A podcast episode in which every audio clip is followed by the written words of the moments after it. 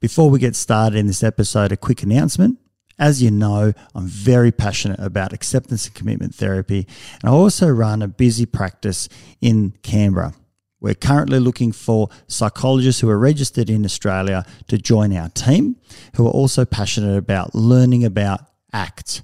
We provide supervision on a group and individual basis and training around ACT. So if this is you, if you're interested, please express your interest at strategicpsychology.com.au forward slash careers. Look forward to hearing from you.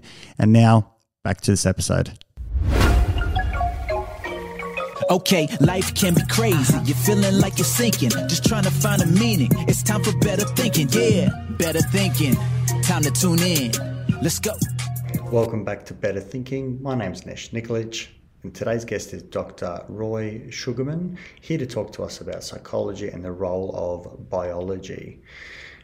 Roy's biography is extremely extensive. He's got a wealth of experience working with young persons, adults in coaching atmospheres, corporate atmospheres, and obviously in a clinical atmosphere. He practices in Sydney in two different practices. Best place to look at his bio is to go to roysugarman.com. Otherwise, I'll bore you for the next uh, 15 minutes going through all of his achievements and accolades and the like. But highly experienced clinician here to talk to us about what I think is incredibly fascinating looking at how these two worlds come together, not only psychology but our biology. And I think Roy has got a really interesting perspective about those two worlds coming together. So please welcome Dr. Roy Sugarman. Roy, a big thank you for coming onto the show. Thank you for getting me here. That's great such fun. Look, I'm really excited to talk about, you know, psychology and biology and, and, and the two worlds coming together. I know it's something that you're very passionate about and you've got great experience across working with children, young persons, all the way to performance athletes. Um, where should we start? Um, well, you know, where I started was I decided years ago when I was running restaurants and doing all kinds of things, and I went to university a few years in a row and landed up just doing a degree, and then realized when I'd signed on that it was a degree in biological psychology. You know, and it was a three-year undergraduate, which I did part time while running restaurants, so two in the morning till six in the morning you know, sitting writing some kind of project and, you know, falling asleep and, um, you know, and then wrote 13 exams in 10 days to finish off the degree. And, I remember falling asleep in the bath and wondering if I could learn to breathe underwater, you know, which was going to be my life since then was breathing underwater.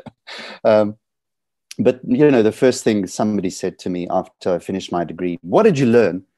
And I said, the first thing I learned is you cannot use a rational argument to undo an idea that somebody got irrationally. And it was really weird because, you know, when I started my honors degree and then master's degree and doctoral degrees, um, they would always ask, you know, you must be interested in people and, and, you know, how do you make sense of, of people? And I say, well, the first thing I learned is that you cannot make sense of human behavior because as Sapolsky says, you know, in the split second, in the minutes, in the hours, in the days, in the millennia, in the 200,000 years before a behavior, um, you cannot make sense of it unless you understand emotion. And how do you understand emotion when emotional arguments are not subject to rationality? You know, and everybody was doing fine, and then along comes Trump, and they get it. you cannot use a rational explanation to undo an idea that was created irrationally, emotionally. So that fascinated me. And so I see the brain as, as just a, a battleground between psychology and biology. And the astonishing thing is that people don't get it. Can you explain that a little bit in terms of uh, how that came about, where, where, where you became aware of that? What was that, that sort of um, uh, point where that dropped for you in, in terms of that. You know there's there's an irrationality yeah. that that's kind of built in our emotions versus in our in our logic. Sure, and you know, years before, um, Dan Ariely spoke of the, you know, irrational, the rational irrationality of human beings from an economic point of view, and long before a lot of the stuff came out, I started to see the works of Bill Miller and Steve Rollnick coming out, where they were saying um, what happens in psychology is really how do you create a warm relationship in which the person can make their own arguments? What are the emotional drivers behind human motivation?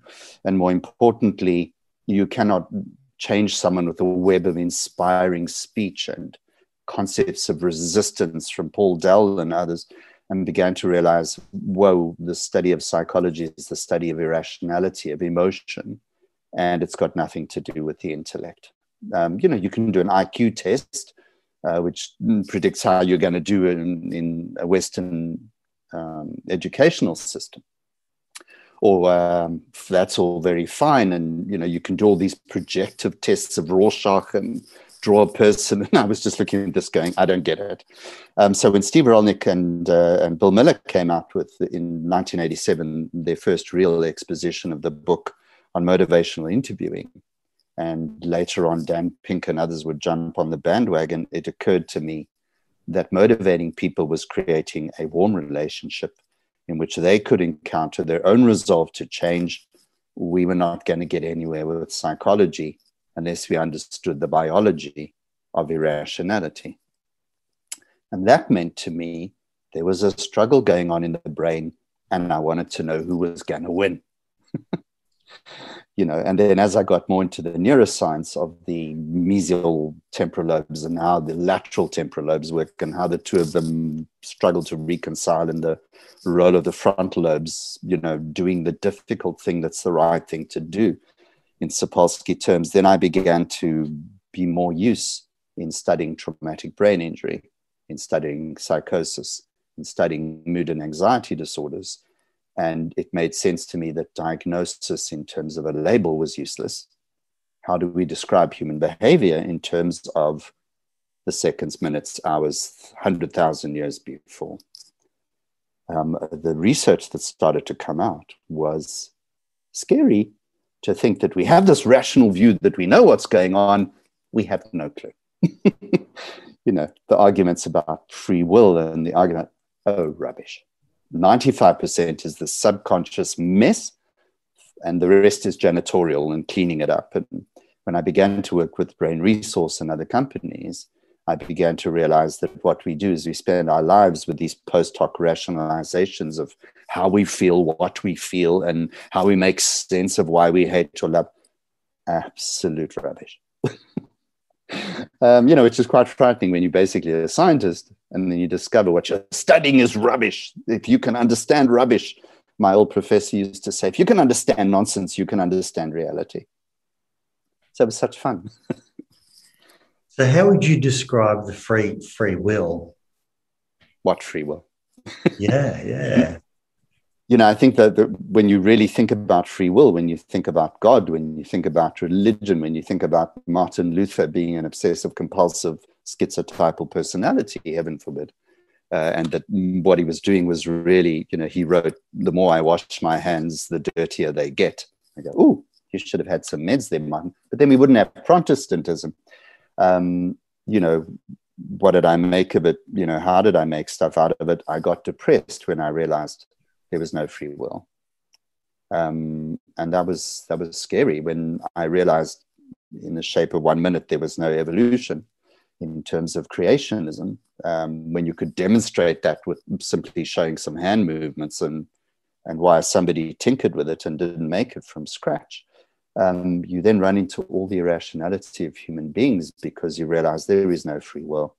This is a mopping up, janitorial exercise in cleaning up the mess you just made without knowing why you made it. And that was the human condition. Very depressing. You know, very depressing. So one would argue on the other side, and that's obviously part of my role in in, in this podcast to, to, to push topics around. One would argue to say, look, I do have free will. I um, choose how I, you know, respond with my children or what I do with my children, what I'm going to do on the weekend. I do some planning. Uh, uh, where, what, what am I not seeing in that in that picture? What you're not seeing is, is the science of putting people in scans, in, of doing experiments and realizing that um, you think you're making choices. Uh, you think you're making rational choices. And let's just look at a few studies that kind of blow holes in that. Study of a thousand Israeli judges. And we got, you know, the, we, when I speak we, I mean scientists who actually do experiments, not those who read about it, you know, intellectual gunnifs like me. But we studied a thousand Israeli judges' decisions on parole. And the judges wrote about their parole decisions in each case, why they chose to give parole or not.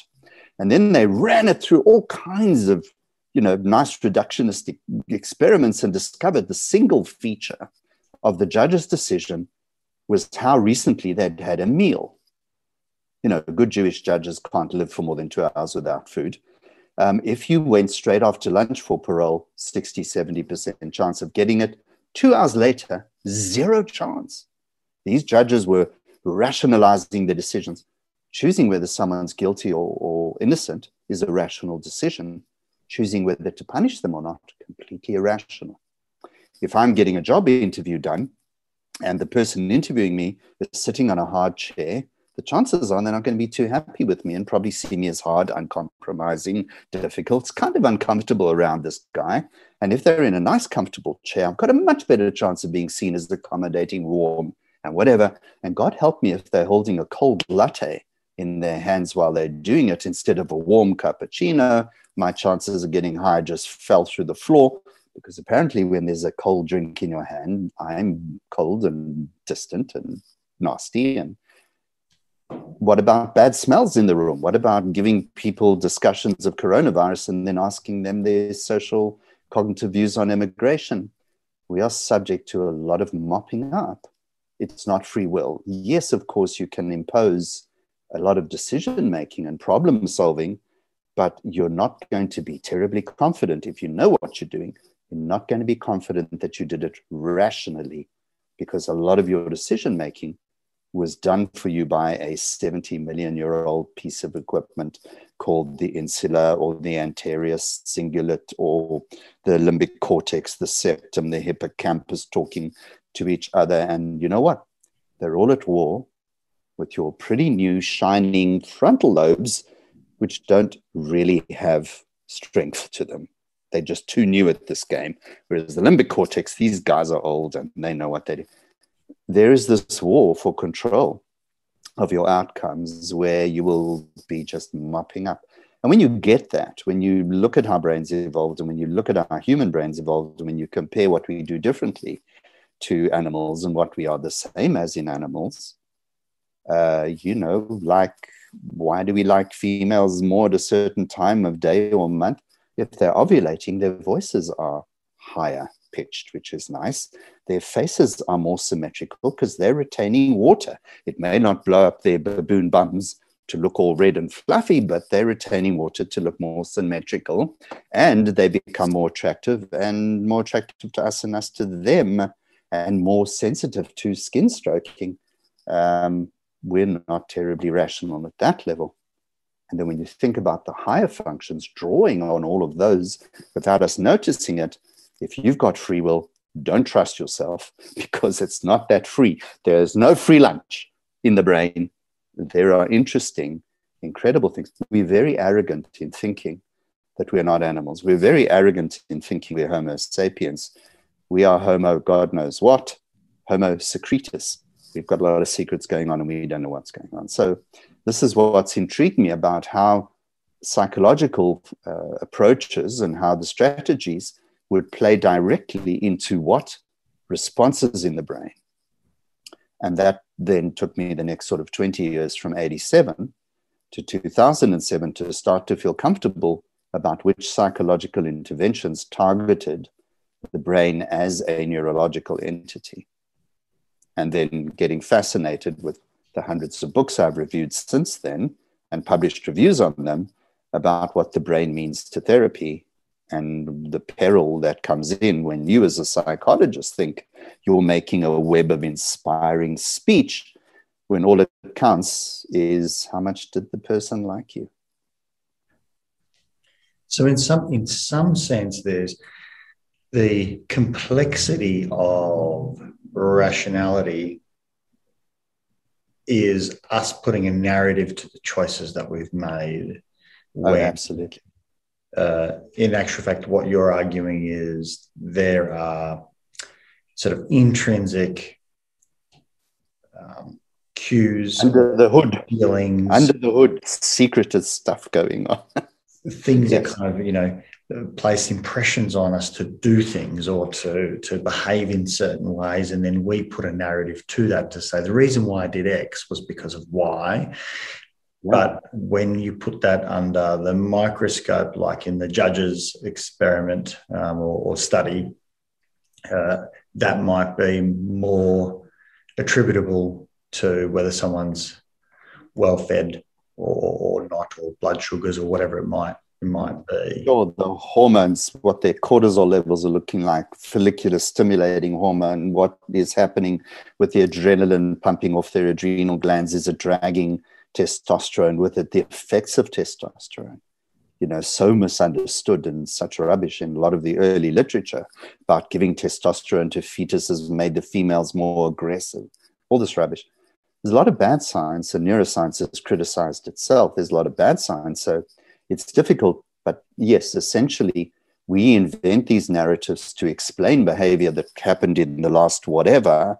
And we have wonderful, lyrical, beautiful, eloquent, philosophical explanations for why groups of people do stuff.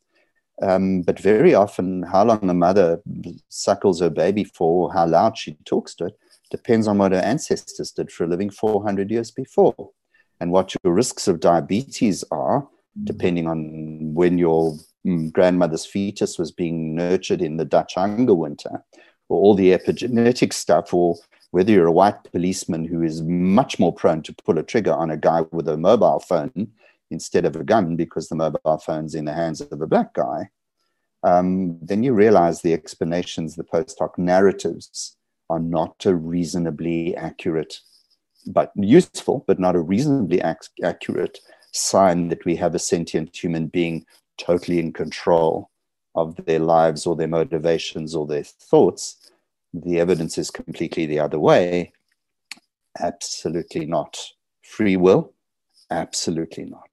Um, you would think that 74 million people voting for Donald doing so out of free will, most of them have got more cleaning products in their homes than the liberals because they're much more sensitive to disgust and the insula is more active in conservative people, as it was with Martin Luther, who washed his hands and they got dirtier because the insula was producing disgust and he didn't get that.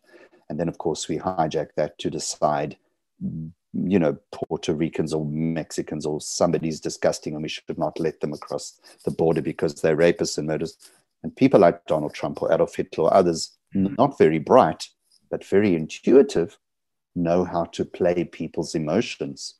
And then you see these patterns that we get in society of people doing the easy thing that's the wrong thing to do instead of doing the hard thing that's the right thing to do.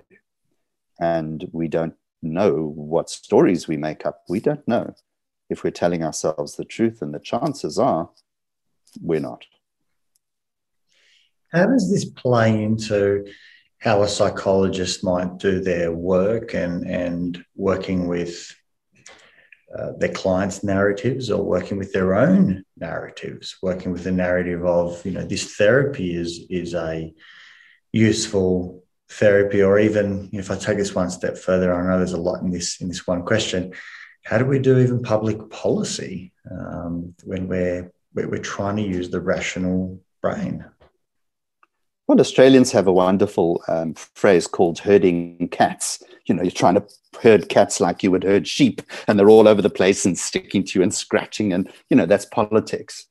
So um, the answer is obviously um, for politicians and social stuff, and for psychologists to understand how emotions work, and not just the emotions of fear and fight and flight and freeze. And you know, we've got colleagues writing very erudite books mentioning fear, fight, flight, freeze all this kind of stuff, uh, rest and digest, but really understanding the individual differences. And psychology really is about creating a warm relationship with someone where basically they can sort out their own stuff not being you know thinking i know and i have this philosophy and understanding of the human brain or mind it's very humbling to go every human being is so unique depending on the neighborhood that their anterior pituitary is pumping hormones out of because the bloody thing doesn't have set areas the whole thing does everything. And so if you're pumping it out here or here, you're getting a different human being at the time,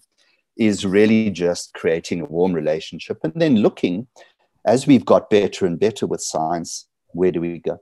Let's look at newer therapies, you know, third order CBT, second order CBT, acceptance and commitment therapy. It hooks into motivational interviewing in what motivates a human being. Number one, autonomy guiding my own life. Well, guiding your own life around what?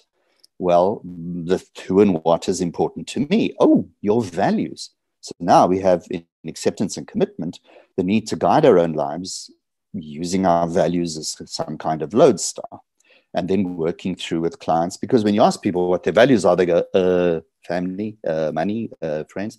They don't get into depth. When you're born into a religion, you may be issued with 613 values in Judaism. You know, the Quran as a wonderful guideline to life and everyday living and so on. These are value systems. Just hand it over to you, follow this, and you're all okay. So now we think, okay, guiding your own life is a good principle, autonomy.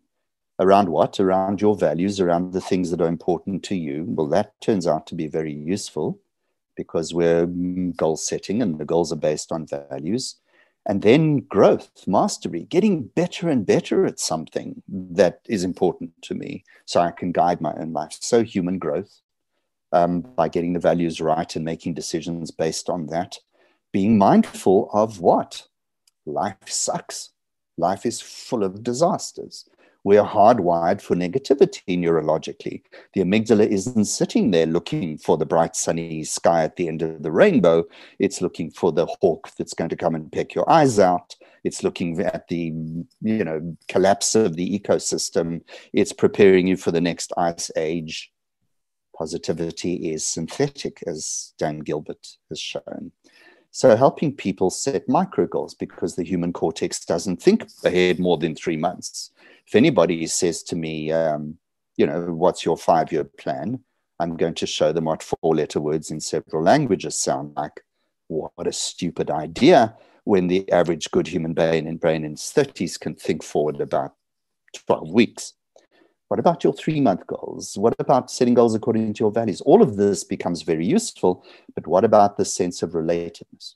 The human executive functions, the frontal lobes evolved as social instruments. They evolved for gossip, for dealing with other people. So, autonomy, guiding your own life around your values, the things that are important to you, and in the process, getting better and better at that. But we know the value of socializing, of having a sense of relatedness, where the people around you share that. So you find your own people. And now everybody has a sense of purpose. Everybody gather hands and sing, We shall overcome. You have a happy person. So I think where there are now 300 studies on relational frame science, that we are not Skinnerian pigeons and we are not um, Pavlov's dogs. And now we go into relational frames of how human beings learn both wonderful things and also terror at the things that could go wrong. We all know what a vroom vroom car is, as Tim Gordon points out. We all know what daddy's car and my little car, the same thing. You know, I know that this is not a motorbike, and I know a motorbike's not half a car. I also know what a car crash looks like if I was never in one. I would still be scared of one. All of this is neurological. All of this makes sense if you understand the anterior cingulate, the insular the mesial cortex of the you know the temporal lobes how we integrate at the tertiary level what the ca1 and subiculum do in post-traumatic stress and how the hippocampus shrinks and the amygdala grows under trauma and it doesn't get better in ptsd um, yes when you take the narratives that psychology has developed around science and around the neurology of how we learn and the neurology of the weak uh, slow executive functions versus you start to become, I think, a better therapist because it screams biology and it doesn't come up with a schizophrenogenic mother or that gay is something to do with your mother putting you in pink or some other rubbish. So I think we can mop up those narratives in psychology using process based CBT. What does behavioral activation do? Uh, and then reversing it into behavior therapies and older CBTs and not making Martin Seligman's mess up with the American army, trying to make them all positive. The last time I saw a positive drill sergeant, he was dead. One should not get positive in the battlefield, you know. So I know that's kind of a long winded bringing together of everything, but I think we are getting better as psychologists because we're getting better tools because somebody understands how we learn and how we get afraid and how irrational we are. And they start to put together decent therapies. Is that why there's maybe a little bit of a leaning, at least here in Australia, toward your sort of uh, process based, whether it's like ACT or whether it's emotion focused therapy, you know, sort of trying to work with, you know, these even schema to in, in, many ways, talking about modes that were, you know, developed, you know, as young people. Um, do you think that's maybe why there's a bit of a leaning in in that that we naturally are finding them a bit more effective. Uh, certainly not suggesting that you know CBT isn't isn't still extremely valuable, but um, I suppose there's lots of different ways that that psychologists themselves actually practice each one of those those, those approaches. Sure, and I think obviously that takes you know elements, mindfulness, and other things out of CBT, but doesn't sit there fusing to thoughts and you know challenging them and doing stuff um, because most of the kids I work with, for instance, are severely autistic. Uh, some of them really difficult cases, you know, with the police fear to tread and so on. Um, so yes, I, I think we do go in the right direction, but my American colleagues are quite cynical and they say that psychology advances one funeral at a time, uh, waiting for academics and professors to die off you know, they've been studying the same thing their whole lives and got experted and wrote books on it and everything else. And and I see that sometimes when you go into a board of of people, you know, building up a new charity or something else, and we have people who are experts in their field, and one has to wait for them to die for the next expert to be able to shove their way into academia. Um, so I think what the the you know the the wonderful guys like Hayes and Hofmann and all of these people with process based and ACT and advancing all that time with hundreds of studies, starting off with a really good theory, you know, relational frames and the contextual stuff, which, you know, I've been looking at context for years rather than intrapsychic phenomenon, looking at how neurology engages with context, because genes don't define behavior. The context tells the genes what they need to do and don't do it under those circumstances. Um, so yes, I have not a problem with CBT or psychodynamic therapies or anything you want to do, but to keep it kosher, halal, and all very nice, you better link it to the neurology of what's going on. Otherwise, I think we're cheating people. Um, and one sees that in, in, in, a patient I know who was in therapy for multiple years, who went to a neuropsychiatrist who said, I'm going to test you for stuff and discovered he had two problems. Number one, thyroid, which was 30% of his depression. And number two, he was infected with toxoplasmosis gondii, which was making him reckless uh, because his mom had kept, had kept kittens and uh, he had picked it up as a fetus. He had picked up, you know, plas- uh, toxoplasmosis. So, um, yeah, I think uh, at our peril, we need to really defend psychology as a science and neuropsychology in particular, and any other forms, sports psychology, peak performance psychology, but make sure we are biologists and we're not thinking of the ghost in the machine uh, and only interacting with that. I think it's a dreadful error, and patients don't like it. Hmm. In the spirit of hoping that some of this sticks, and obviously we can we can integrate the, these things that you've said, I, I often find that interesting research um, does become, uh, does create an emotive response in many of us because it's exciting and it's it's cutting edge and the like. Oh, yeah. What are some of the standout uh, studies, the researchers that you have looked at, read about, um, that, that, you and, and, and, and uh, your colleagues have have um, I suppose leaned on in terms of understanding the biology, kind of like the the judge, uh, the, the, the, the, judge's study, uh, which I've read about as well, uh, which is mind blowing. Um, but what are some of the key keystone studies that you think uh, uh, demonstrate the importance of appreciating one's biology in therapy? Sure. Look, I know there, there are tons of books of being a brain-wise ther- therapist and whatever else. And, and John Ratey, I think, for me, started to produce, um, you know, he wrote his book Spark with uh, Eric Hagerman, uh, co-wrote it with him. But I think when, when a psychiatrist like John Ratey, involved with personality disorders and other stuff, um, just began to integrate. And I think where I get excited is in the integrationists when they start saying, let's not get caught up in a bucket. Let's not get caught up in we understand everything from a behavioral point of view. We understand everything from a neurobiological, neuroendocrinological, biological, evolutionary. Um, I like all the integrationists. So John Ratey, for me, was the first psychiatrist who really came out of the woodwork and said, wow, when we do physical things with a patient or with a student or if we want to enhance human performance or start to treat stuff, we now look and go, well, this is really good if we integrate movement, nutrition. So years ago, I joined a group uh, which was quite small but looking impressive called Athletes Performance, which is now known as Team Exos, you know, X's and O's. And um, they had four pillars which were revolutionizing the way athletes were being trained by their trainers uh, which was movement, nutrition, mindset, and recovery. And they asked me to join them all the way across from Arizona to Sydney, Australia, as the director of applied neuroscience in performance innovation. And the first things we began to look at was they did the movement stuff really well, complex movement.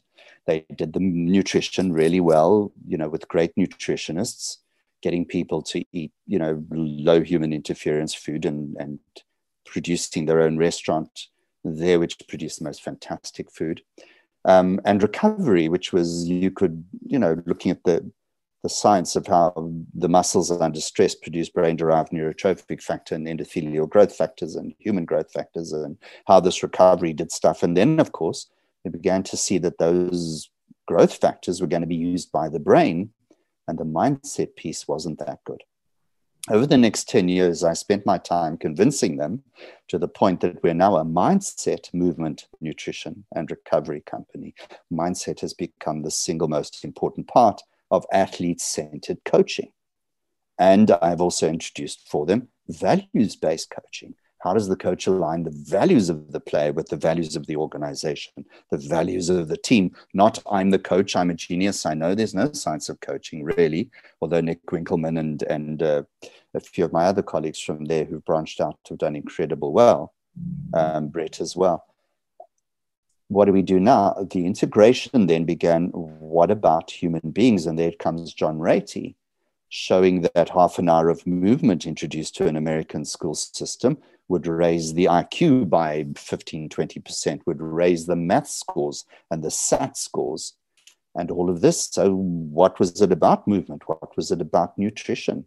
And so, then integrated neuroscience really and integrated dietetics. And as we know, nutritionists have struggled with very little data for years because you can't do decent controlled studies easily um, Tim Noakes coming into the fray and upsetting everybody with, you know, central governor theories and and nutrition stuff and working his way into ketone diets and all of these things. So I think for me, the the integration, the research into integrating movement and nutrition and other stuff into psychology becomes really important. The siloed effect the what Sapolsky calls the danger of being in buckets and not integrating the buckets into human behavioral science leaves us with both hands tied behind our backs and probably on a peg leg and a really bad artificial limb if we're going to practice with patients who are deconditioned, who don't sleep, where we look at anhedonism without looking at dopamine reward pathways, where we look at guilt and melancholy without looking at serotonergic pathways, where we look at psychomotor retardation without looking at norepinephrine, where we look at sleep problems and sleep architecture without looking at delta inducing sleep peptides, and where we only look at learned helplessness. Thank you, Dr. Beck. We look at learned helplessness and go, okay, we'll just deal with the efficacy which in itself is a motivational self determination science. That's where there's good research in self determination in orthopedics, in motivational interviewing in the boardroom, in the military. I wrote the first book on motivational interviewing in elite science, in, elite sportsmen, and Rollnick has popped out with a new one recently which he said was the first. And I sent him a nasty email saying, Steve, I was first. It was me. It was not you. I was number one. He said, sorry, didn't know about it. Nobody read the bloody thing. But actually became a textbook for you know personal trainers worldwide, motivating clients to healthy behavior. Ask, don't tell, be athlete centered. So many lessons from Carl Rogers, so many lessons. If you ask people what was the most influential book they ever wrote, it wasn't Rollnick and Miller it was Viktor Frankl, the will to meaning around values and around the Holocaust. And I spent years working with Holocaust survivors and their memories. And, you know, so who drives me up the wall with excitement? Robert Sapolsky, Elizabeth Loftus, um, certainly Carl Rogers, in just being client centered. Certainly, Millen Rollnick's research, and certainly, obviously, Hayes and all of the followers of Hayes in relational frames was one of the most important things I ever managed to almost understand. I'm still trying. I'm trying to teach it now, which might help my understanding, given we learn by showing and doing rather than. And I still can't get my head around it exactly because I think relational frames is amazing. And even as a neuropsychologist, I find relational frames uh, quite amazing. So the integration of the, liber- the Liberated Mind book by Stephen Hayes, um, The Spark by John Ratey, um, a whole range of works by Gazzaniga. Gazzaniga split brain studies, his evolution of the right hemisphere, left hemisphere, already defining why, you know, kids with ADHD are neuroatypical. Their brains don't develop fully at the same level until they're 25. They lag 30% behind.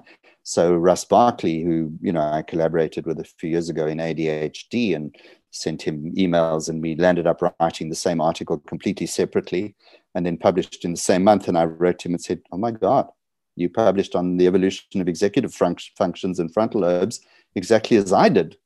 You know, um, difficulty in getting conceptual stuff published was our discussion at the time.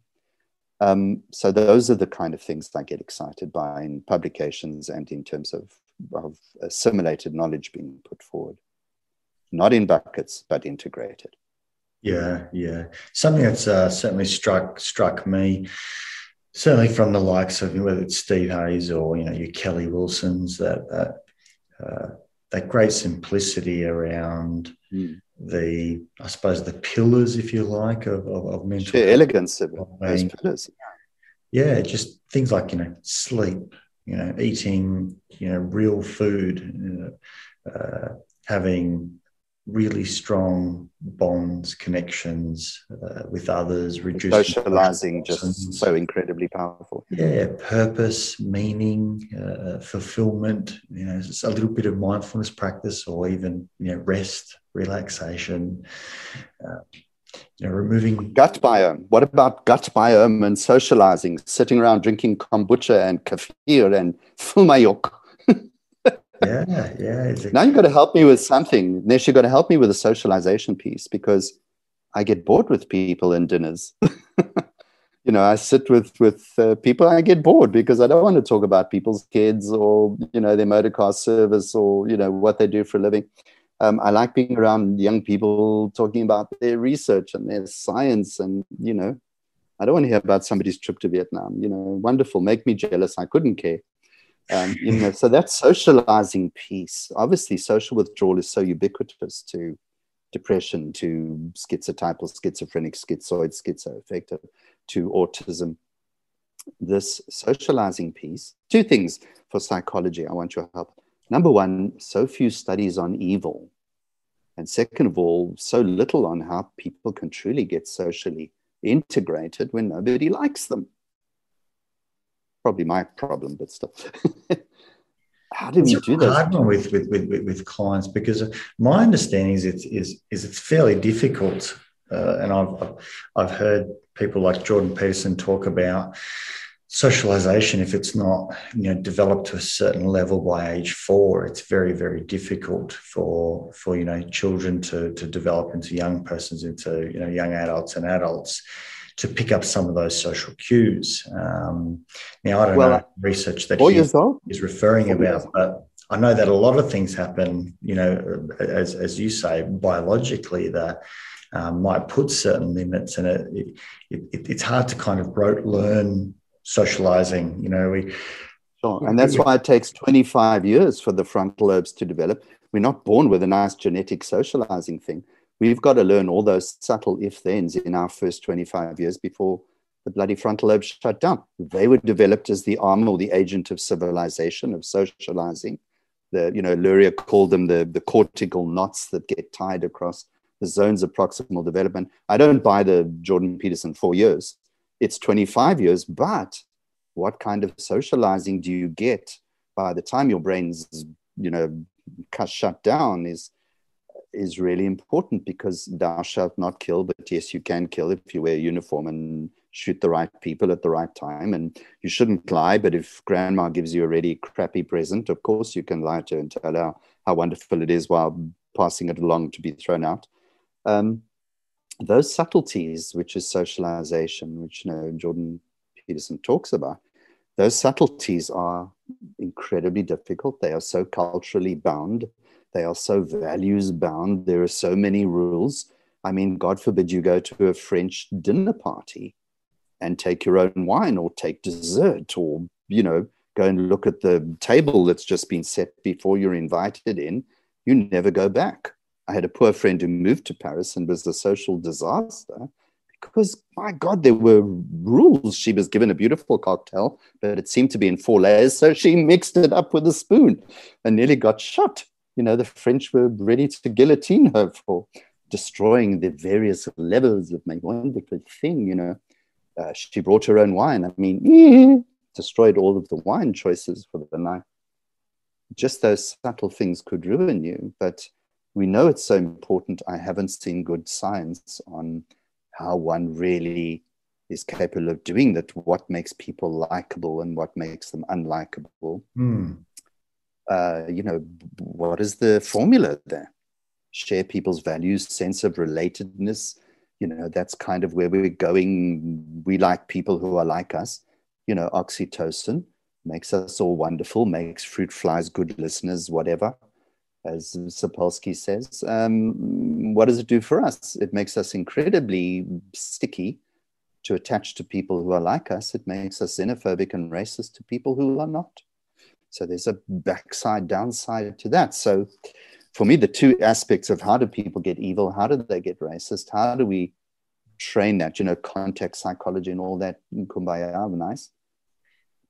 How do we do this? Maybe what we're trying to do is is change biology in in you know psychology holding a position. I mean i know when a, when a client comes in who is having social difficulties my yearning my desire of looking at another human being is to reduce some of their suffering.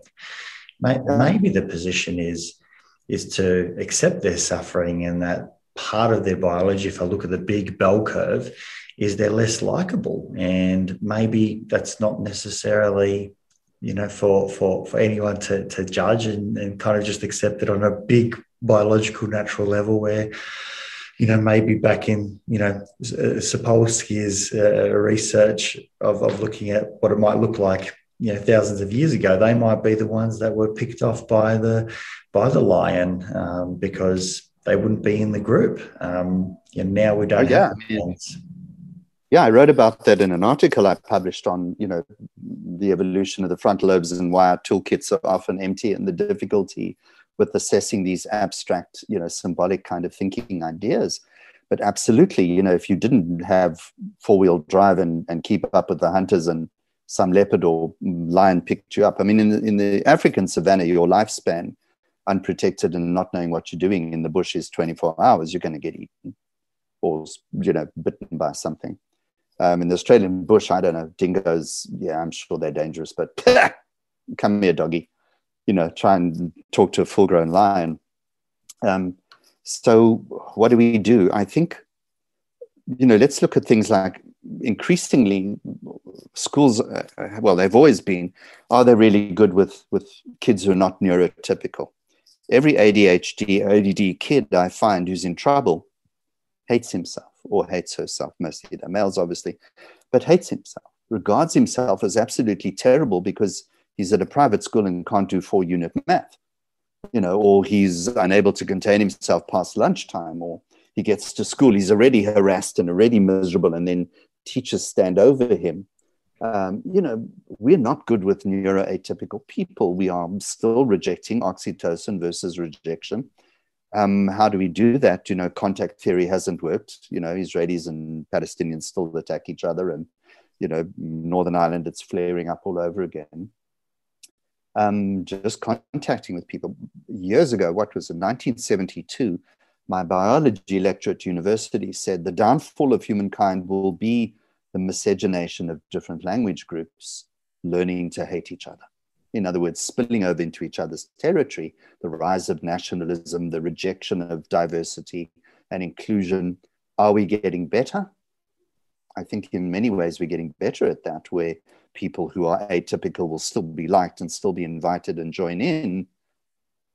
Well, maybe it's also about the language that we use. You know, the fact that we go out and categorize people based on you know thresholds of what we say is functional or dysfunctional whether it's you know impedes or um, affects their social you know academic or work life. Maybe we're making this up rather than as you said before describing. And i think when we it's kind of like when when you get you know 10 psychologists or psychiatrists or gps or whoever it might be you know you know the the learned people um, and you ask them or to interview a client, they can all go out and describe that client. They'll basically say the exact same uh, uh, description of the person and what, because the person, they're just basically repeating what the person said. But the moment we go to categorize, I think we get vast differences in, in diagnostics. You know, some person says oh, it's anxiety, another person says it's adjustment disorder, another person says it's, you know, it's depression in the context of whatever it might be.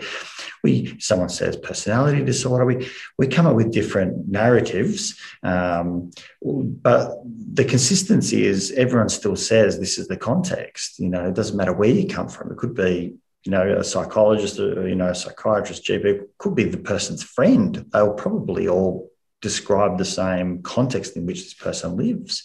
So maybe a little, little bit of this is about language and describing uh, describing differences um, and similarities and, and normalness, uh, the bell curve, rather than saying one's right, one's wrong, good, bad. Well, look at the the fact even professionals I get kids are referred for all kinds of therapies and when you look at their test results, they're not below the second percentile. They're not above the 98th percentile. They're in the stock stand normal group. You know, as my wife's grandfather said, um, if everybody's children are geniuses, where do all the idiots come from? um, you know, it, we are such a diverse population, and those nosological categories with the DSM 4 and 5 and 40 are in all of those things. I mean, there was more variance within a category than there was, you know, between categories. And, you know, the Black Dog Institute and Gordon and everybody has, has said, listen, the reason why we can't get decent drugs is because the only people we include in our trials are the people who pass the DSM 5 criteria for depression. The other ones, you know, so we only get 30% responses to an antidepressant. And by the time you've done three or four changes, you've got a 60, 70. Why does psychotherapy have an 84%, you know, benefit? is because you can't take a thousand people in the room and divide by a thousand and get the one that you're treating. Everybody got to be depressed differently. Didn't matter whatever their their intrautero environment was different, and even twins are bathing each other and You know, what does a twin girl look like with her brother? She's being bathed in his testosterone. You know, is she going to be more aggressive? You know, all this rubbish. Everybody's such an individual, so we will always come back to the nosological categories are not much use, which I like ACT saying we're not really so keen on diagnosis. We're much more keen to just describe the pathway by which people come to be dysfunctional in the context they're in. What was the process? What is the process in relational frame terms and out? What is fusion? What does defusion look like for this person? What are their particular values? And, you know, all la la la la all terribly useful. Yeah, because I've got to ask a, you know, I've got to ask a hard question, which is maybe on an evolutionary basis, and I don't even know how this would work, but maybe on an evolutionary basis, there is great value in antisocial behavior and narcissism. You know, it might not be nice for you and I to meet that at times, but maybe there's great value. I mean, obviously, those traits have, you know, come to 2021, they've they've lasted and they're going to last beyond. Um, there has to be some value in that variability. You know that we keep putting these traits out into the world and we see what happens. You know we see how well do they go out and procreate and and you know that that is a function of evolution, right? Well, I mean, you know, evolution has more than just kin selection and individual selecting and group selecting. You know, it's got all of these things. So, how would the narcissist do in the group? How does, you know, I put people somewhere between failed narcissism and high functioning psychopathy. You know, I think everybody sits along there. And obviously, if you're the narcissist, you are going to breed.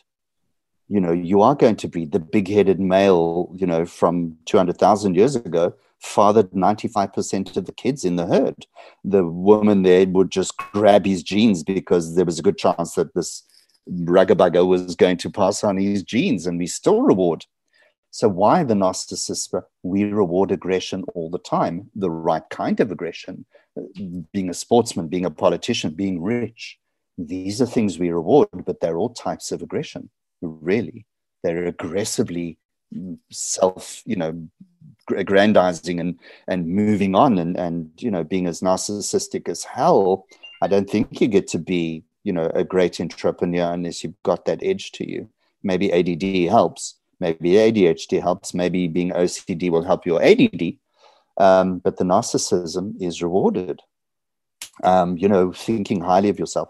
Again maybe not in a group of people who have five villages sharing their watering around their rice, when you tell them to wear a mask, they wear a mask because they're used to collaborating village to village. When you get the lovely kid who was brought up by mountain people teaching him to be autonomous and grow wheat, he's going to be self aggrandizing and say, I will not give up my mask freedom to save the guy next door.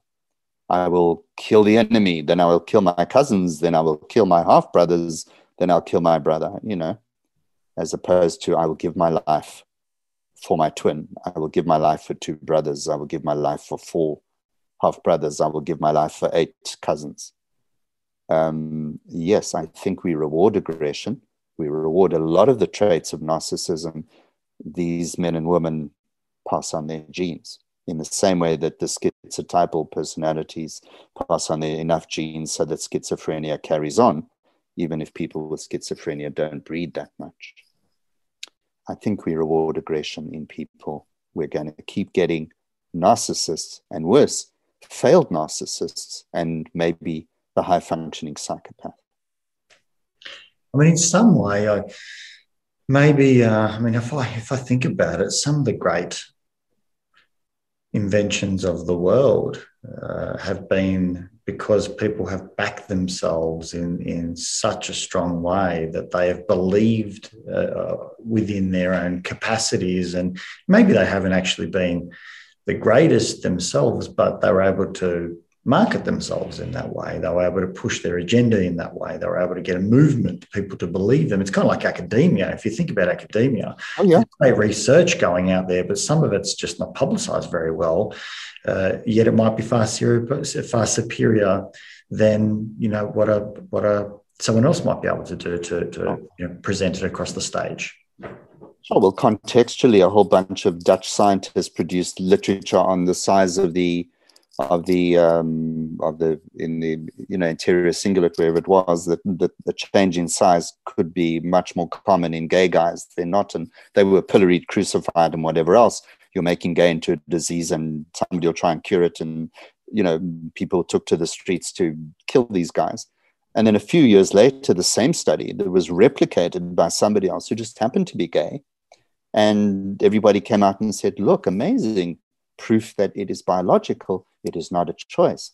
Same research, different context, different people. So I agree with you. Some people get it right in being promoted in their research, being promoted in their literature.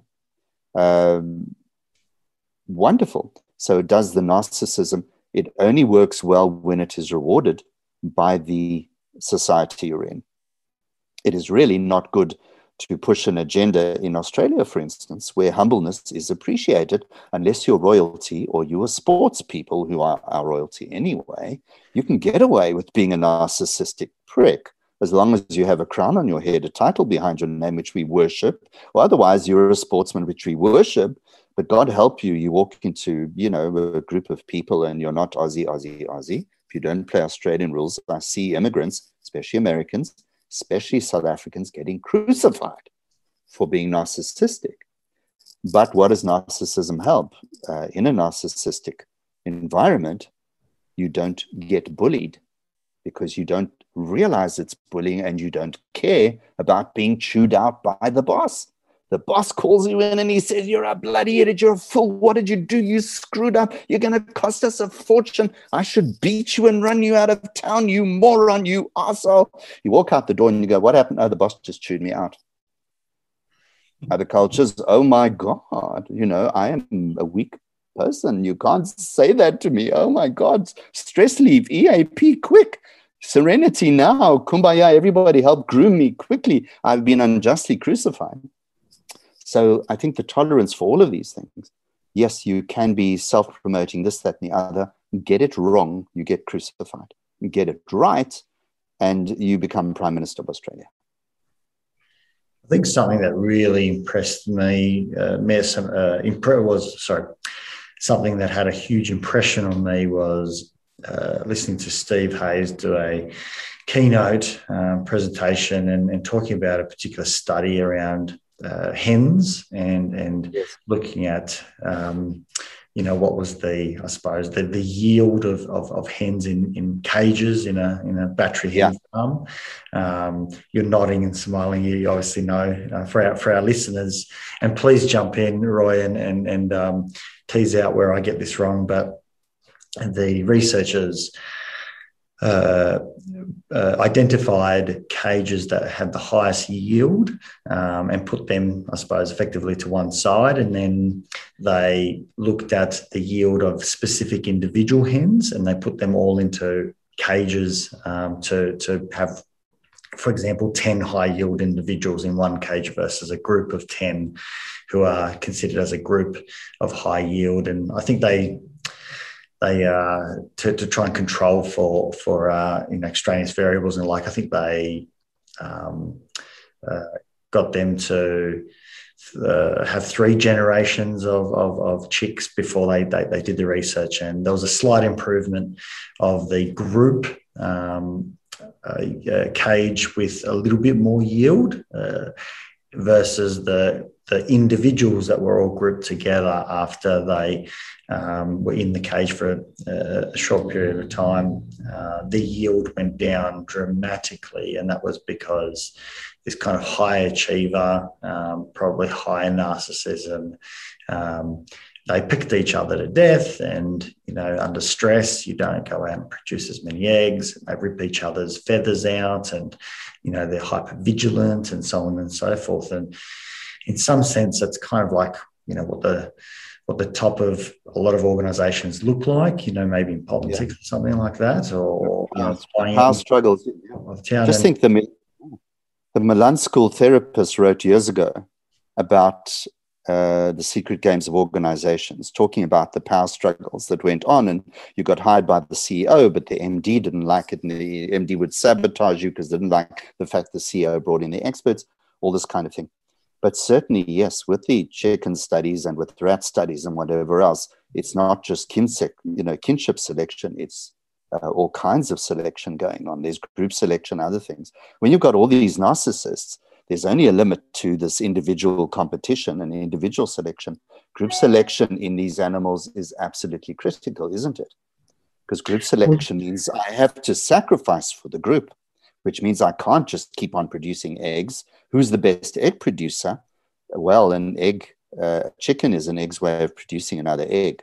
We, we want to focus on the eggs. And what do we do is we put chickens that are related to each other, that recognize each other as kin, that will sacrifice their own breeding for the next one.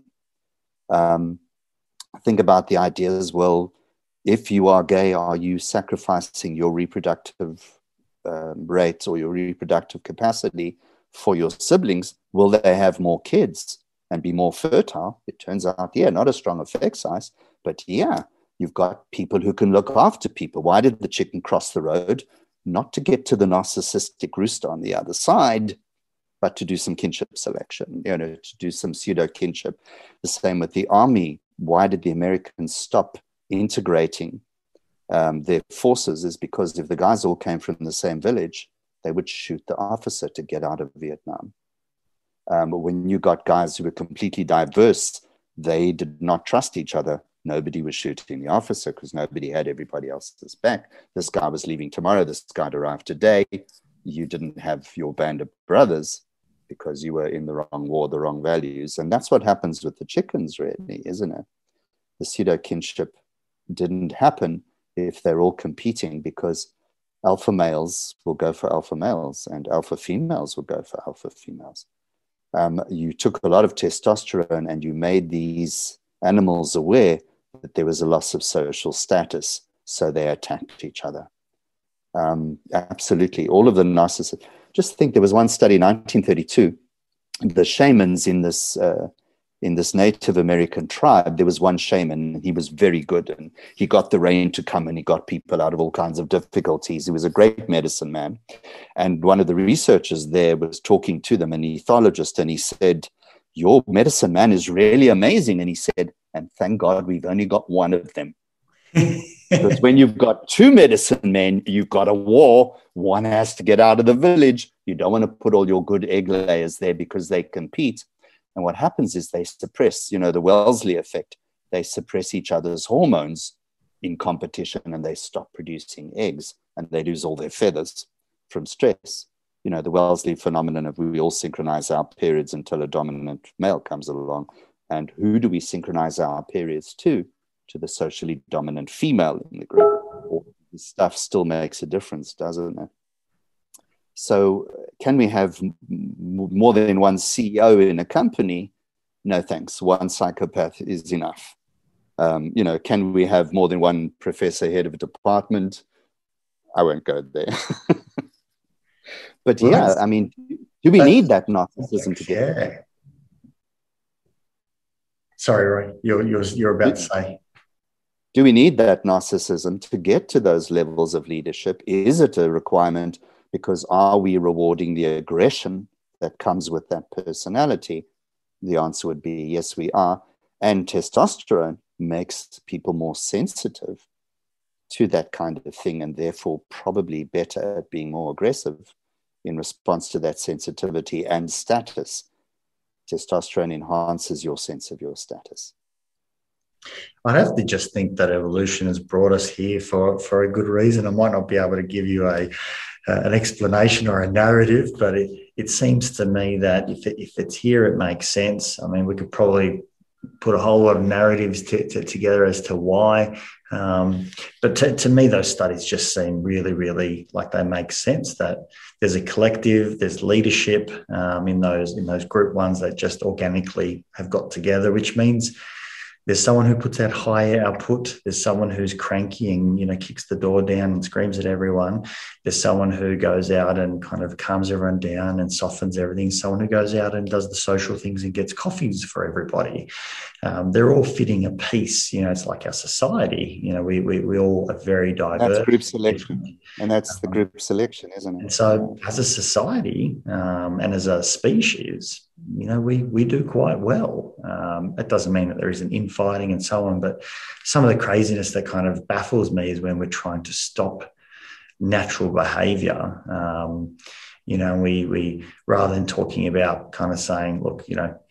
Uh, we, we need to moderate, you know, bullying or work with kids who are being really aggressive with other kids, or, you know, we need to kind of try and, and, and shield others. But where, where we have this kind of like no bullying policy, I, I get that and I understand that. But I think there's a description, there's a way that we can educate the whole school and the parents and the kids in a different way rather than these quick grabs that um, might not tell the whole story, you know, because we need to kind of support those that uh, both feel bullied and those that are bullying as well, because I, I imagine they must be hurting themselves quite a bit also. Exactly. How do you understand aggression if you don't understand the anxiety that underlies the aggression?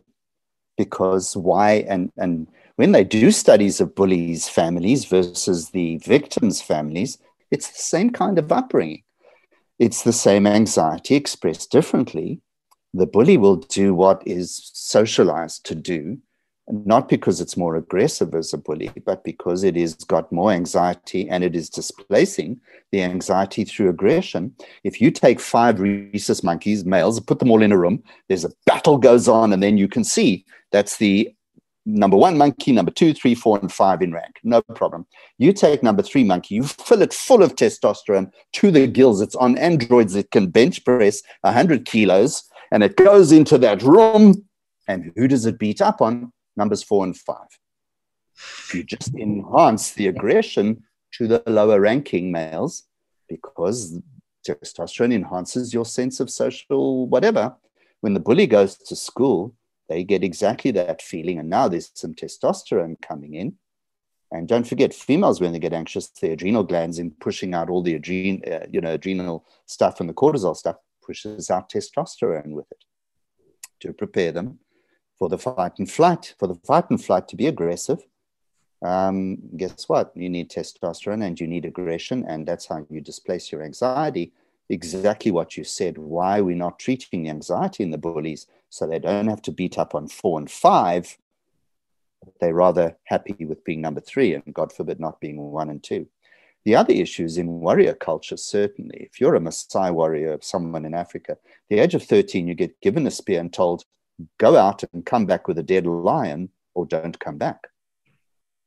Rewarding aggression. And if you're going to be a warrior leader, you cannot sit there sobbing every time somebody gets killed. You need to be able to send hundreds of thousands of people on D Day and not worry that you're going to lose 5,000 Americans on day one not send people to Vietnam and lose 55,000 Americans in 10 years. You've got to not care. You've got to be a bit of a psychopath whose anterior cingulate doesn't turn on and, and tell the amygdala to light up and sob when your whole platoon just got wiped out. Look at the British officers in World War One and their status versus, let's say, someone like General Monash and the way he viewed the world as a Jewish officer as a Jewish, trained Jewish, brought up 613 good deeds a day and so on.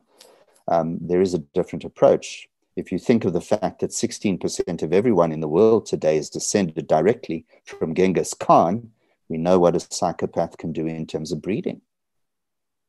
That was a man who piled up the corpses all over Europe, definitely didn't have some empathy, and his anterior cingulate didn't give a damn but he fathered enough children, 16% of people in the world carry his genes.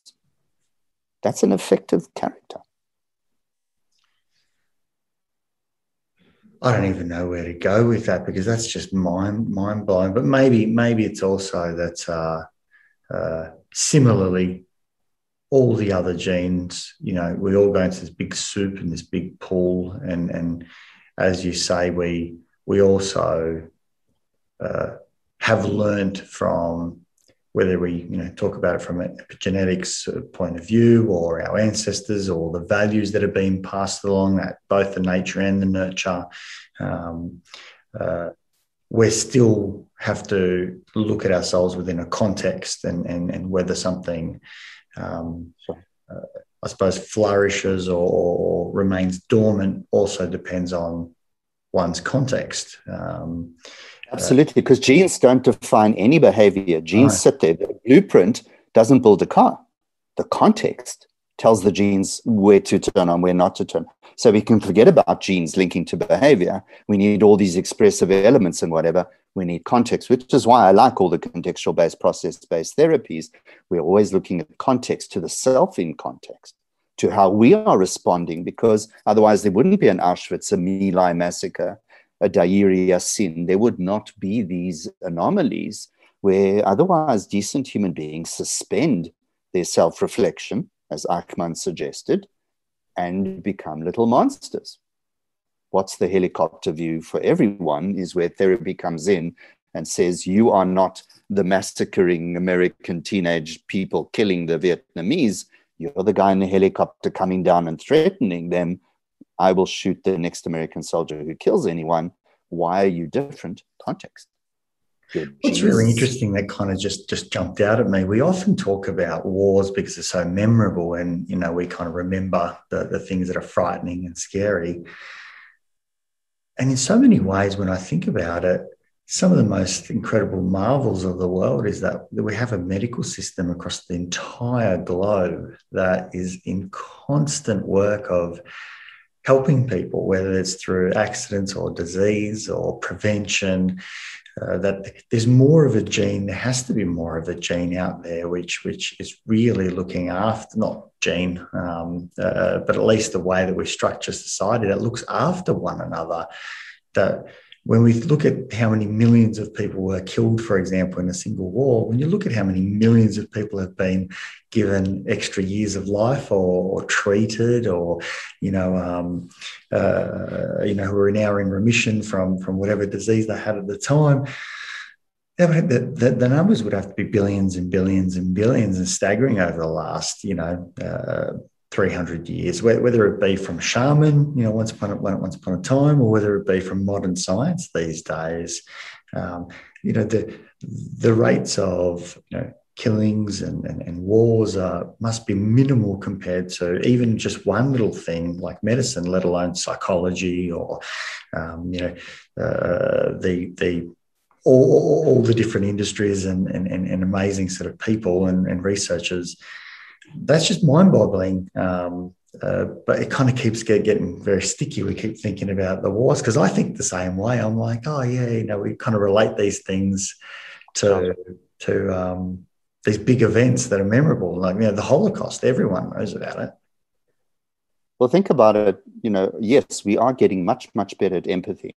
We get upset and we care about, you know, a, a, a piece of furniture looking bad in the rain in an advert, and we anthropomorphize it to death and and we get empathic about some kid with a snotty nose in Africa and send them money to dig a well so they can have clean water. And um, I'm not worried about eating a, a feted animal tonight and getting anthrax.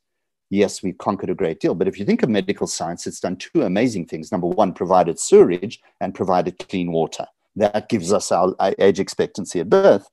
Where we fall apart is our inability to think about the abstracts, us versus them if you think about what constitutes a war, it is making sure that everybody's prepared to kill, to drop out the empathy, to really be nasty, provided you can make an us being the good guys and them being the bad guys and dehumanizing them, which is the lessons of the Holocaust, of the Rwandan Holocaust, of making people into cockroaches. Hitler chose the Jews to be vermin, to be rats and cancer.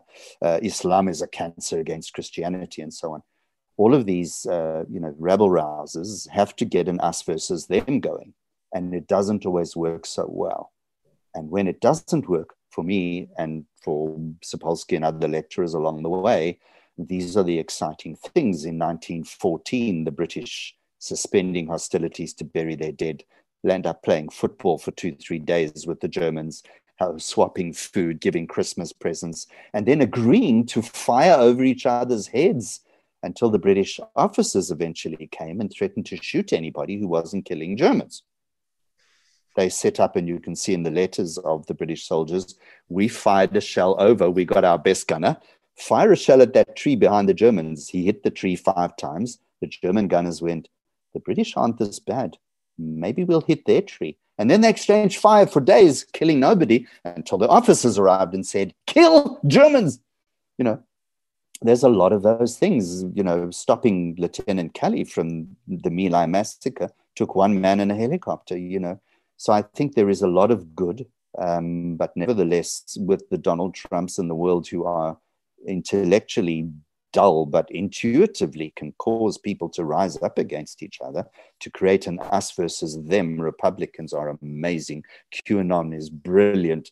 Lefty, you know, Antifa is just, you know, the us versus them is where we don't do a very good job. And, and this is where I think some sometimes social policy can do do exceptional jobs in, in, in terms of I know that stopping smoking in Australia has has done exceptional job in an us versus them because it's it's kind of saying they the ones that smoke have to now leave the restaurant they have to leave the facility and not only that they can't even be within X amount of meters from the front desk. It's it's kind of like you know kicking them out of the clan, out of the group, making it very expensive as well. Um, but kind of publicising all the uh, uh, all the undesirables and it's an us versus them but it's been a great public policy at least if we think about you know rates of lung cancer and and, and, and the like.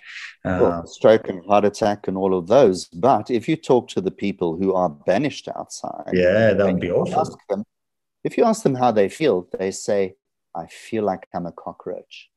I feel like i'm dirty and contaminated and of course, that's on the receiving end and it makes them angry. And so, acts of defiance, I will keep smoking.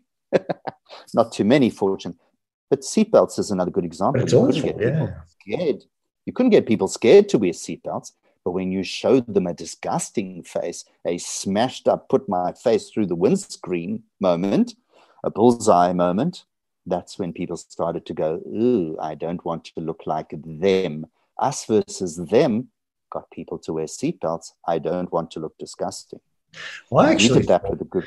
I, I actually thought the seatbelt one was when they started making that awful noise that was so irritating that people were were unwilling to have that noise that you know that that immediate sort of emotional visceral thing of I've got to get rid of this feeling because it's so annoying this this bell click it in um forced uh, compliance yeah was the compliance factor yeah yeah but that's false compliance and and you know yes it's very effective because the car won't go without it and you you don't have a choice.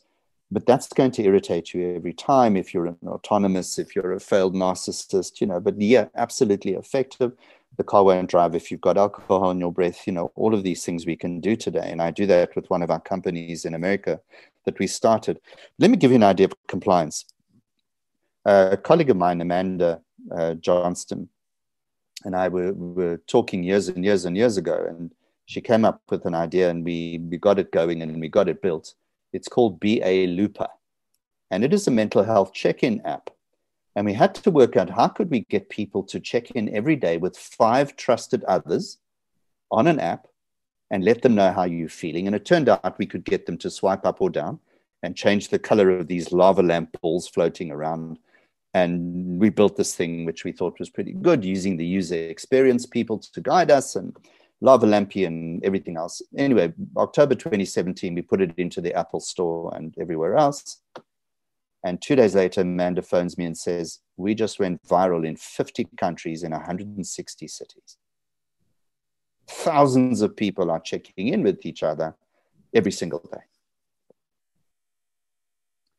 well, Amanda, the next year was, well, first of all, we were nominated for the Global Mobile Awards in Barcelona when there still was such a thing before COVID. Uh, 150,000 people go to this meeting. Uh, Barcelona is packed, you know. Anyway, we came, I think, second to Microsoft's camera that talks for deaf people or something, blind people. Very nice. They spent 50 million. We didn't spend that much. Um, then 2019, Amanda is made Next Generation Leader by Time Magazine, under 30, Next Generation Leader. She's given that award for Looper. By then, 20,000 plus people have checked in, but checking in at the three, two, or one danger level of suicide and keep on using the Looper so they didn't die. Hopefully, that was working and so on. All we did was take the habit of people being able to swipe and suddenly we've got millions of people using a mental health check in because we're pl- working on chain diffusion, role modeling, relatedness, heuristics, all kinds of stuff.